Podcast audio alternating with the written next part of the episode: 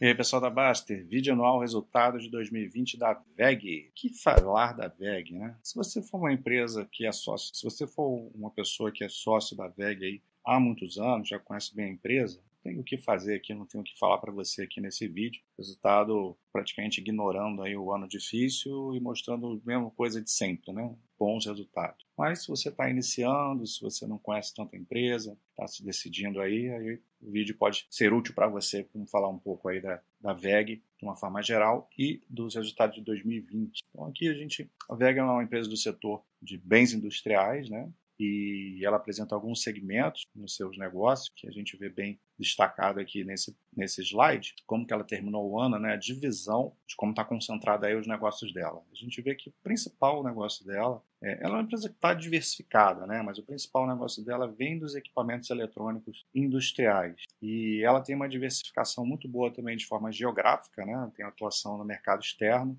isso dá para ela aí uma, uma boa resiliência, né? É claro que não, num cenário que o mundo todo está sofrendo, é, essa resiliência pode cair. Não foi exatamente o que aconteceu com a VEG, por incrível que pareça, ou não tão incrível assim, que a gente está acostumado a ver a VEG entregando bons resultados em qualquer cenário, né? mas é, a parte de equipamentos eletrônicos industriais representa a maior parte, esse azul mais escuro aqui, e a gente vê que o mercado externo é a principal fonte. Né? É, no, no, geral, o externo e interno eles meio que se equivalem. Ó. 54% dos negócios vêm do, do externo e 46% do interno. Mas quando a gente pega o principal negócio, que é o de equipamentos eletrônicos, o externo tem a maior parte, né? 34% do, das receitas vem do mercado externo de equipamentos eletrônicos e 19% vem do mercado interno, crescendo aí em todos os, os, mercados. O mercado externo ele foi beneficiado aqui, né, pelo, pelo, por, pelo câmbio, né, desvalorização do real frente ao dólar. Se você fazer um ajustar esse resultado aí a uma moeda local, né, desconsiderando o efeito de câmbio, o mercado externo teve um resultado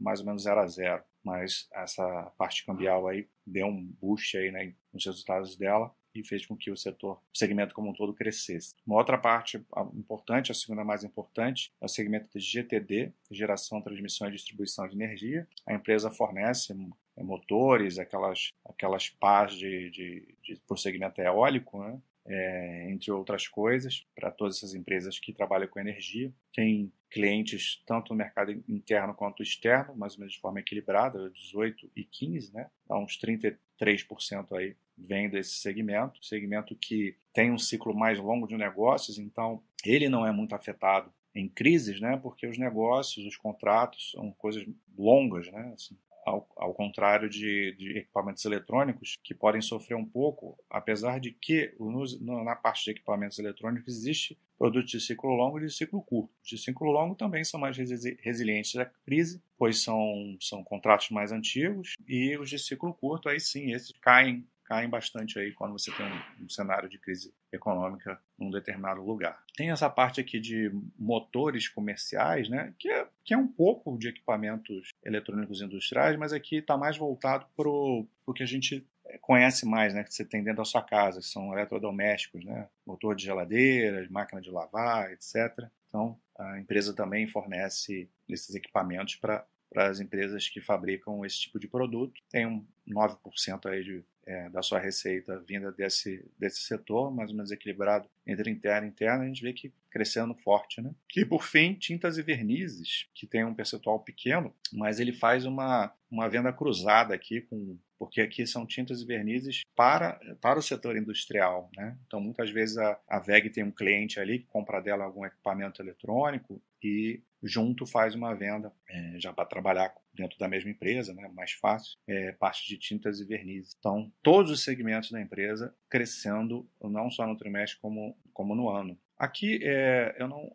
aqui ele mostra o resultado trimestral, então não, não, não vou entrar em detalhes aqui, né? A gente teve crescimento do trimestre aqui, do, do EBITDA. Aqui a empresa fala de expansão da sua capacidade produtiva, né? Continua aumentando a sua quantidade de fábricas, é, tanto no, no Brasil quanto fora, no exterior. Eles falam que os resultados foram acima das expectativas, né, por conta do, do cenário, né, Uma coisa é você ter um cenário lá em janeiro, que era um cenário de otimismo de crescimento, outra coisa foi a partir de março. Mas no fim das contas, a empresa conseguiu ter um resultado muito bom. Aqui tem um resuminho, né? Um crescimento de 30,9% da receita líquida, um crescimento absurdo. A margem de EBITDA de 18,7%, aumentou quase dois pontos percentuais, também um aumento de margem muito grande. Então, receita, aumentou muito a receita com custos aumentando menos que receita, é, despesas operacionais, né? então faz com que ela tenha esse crescimento, um retorno sobre o capital investido muito alto, de 25,5%. Então, eles já até projetaram perspectivas para 2021 de continu continuar crescendo, né? E, inclusive, aumentar o capex que foi prorrogado porque teve que botar o pé no freio aí pelas incertezas de 2020. Então, você vê bem curtinho aqui, porque não tem muito o que falar da empresa, né? Aqui a gente consegue ver mais coisas, né? uma outra apresentação. A receita operacional já falei, né?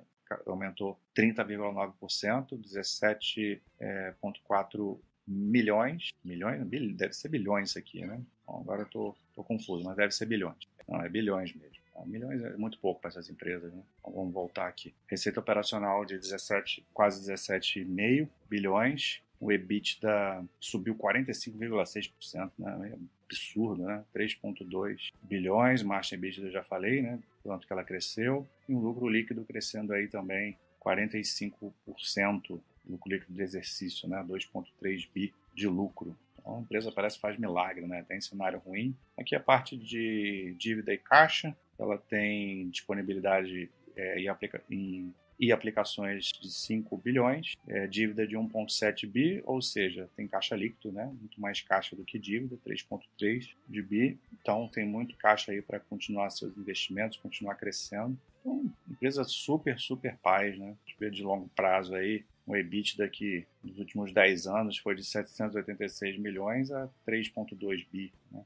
e um lucro que veio de 533 milhões a 2,3 bilhões. Então, falar o que dessa, dessa empresa, né? Dívida totalmente equilibrada, geração de caixa muito forte e esse ano especialmente maior ainda. Né? Então, é isso. Empresa de um setor que normalmente é complicado, tem poucas, poucas empresas boas no setor ou, ou, ou empresas Geralmente, às vezes são empresas complicadas de acompanhar, mas a VEG ela parece estar ali a tudo isso e vem entregando bons resultados aos sócios há muitos anos, consistentes e em qualquer cenário. Um abraço.